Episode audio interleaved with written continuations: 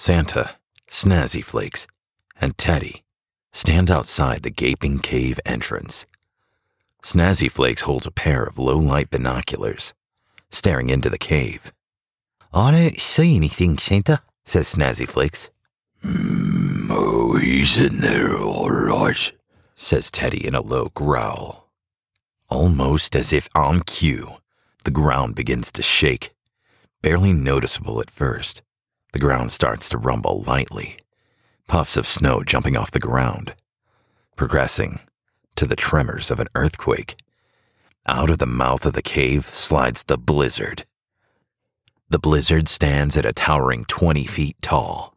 His beady red eyes peer out from under a top hat that is black as coal, adorned with a piece of holly.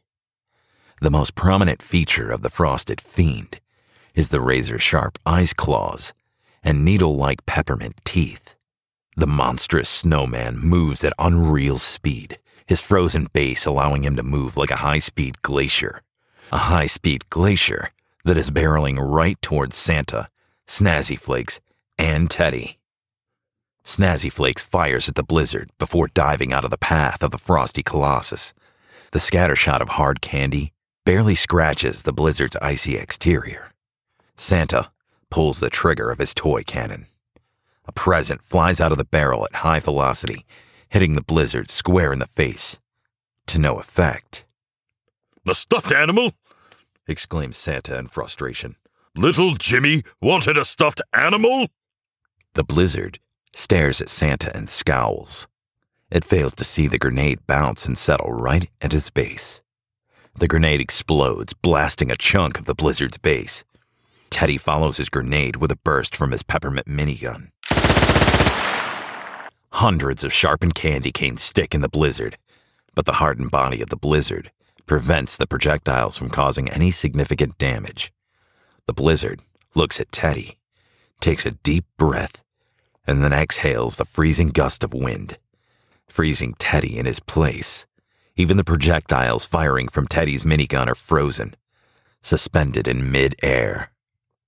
Santa watches in despair, but his gaze hardens and he grits his teeth, pulling the trigger of his toy cannon again. This time, a baseball bat flies long way out of the toy cannon and buries itself in the left eye socket. The blizzard roars and swipes at claws, snagging his sack of toys. The blizzard pulls Santa off the ground and holds him up to his face.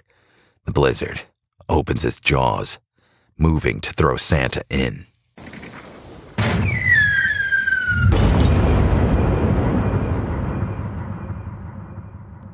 A thunderous boom is followed by a piercing whistle. Suddenly, the blizzard's head explodes. Santa falls to the ground, landing softly in a pile of snow. The rest of the blizzard's body begins to float away in the form of snowflakes in the wind, until the only thing left is the blizzard's top hat.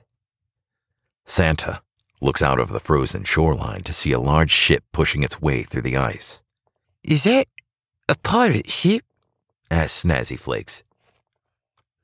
Well, I'm just glad I could help you, Mr. Claus, says Captain Crimson, clapping Santa on the back as he walks him back to the Mystic Wave. Make yourself at home aboard my ship, and we'll rendezvous with the Jingleman and the rest of your crew with Sleigh 2. When I heard Jingleman send out the distress call for support, I knew I couldn't not help the Santa Claus, continues Crimson. This wouldn't have anything to do with your status on the naughty list, would it? asks Claus. Oh, of course not, exclaims Crimson. Can't someone just help a person in need?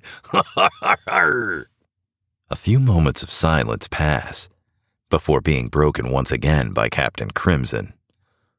But it surely couldn't hurt, could it? no, I suppose it couldn't, concedes Claus.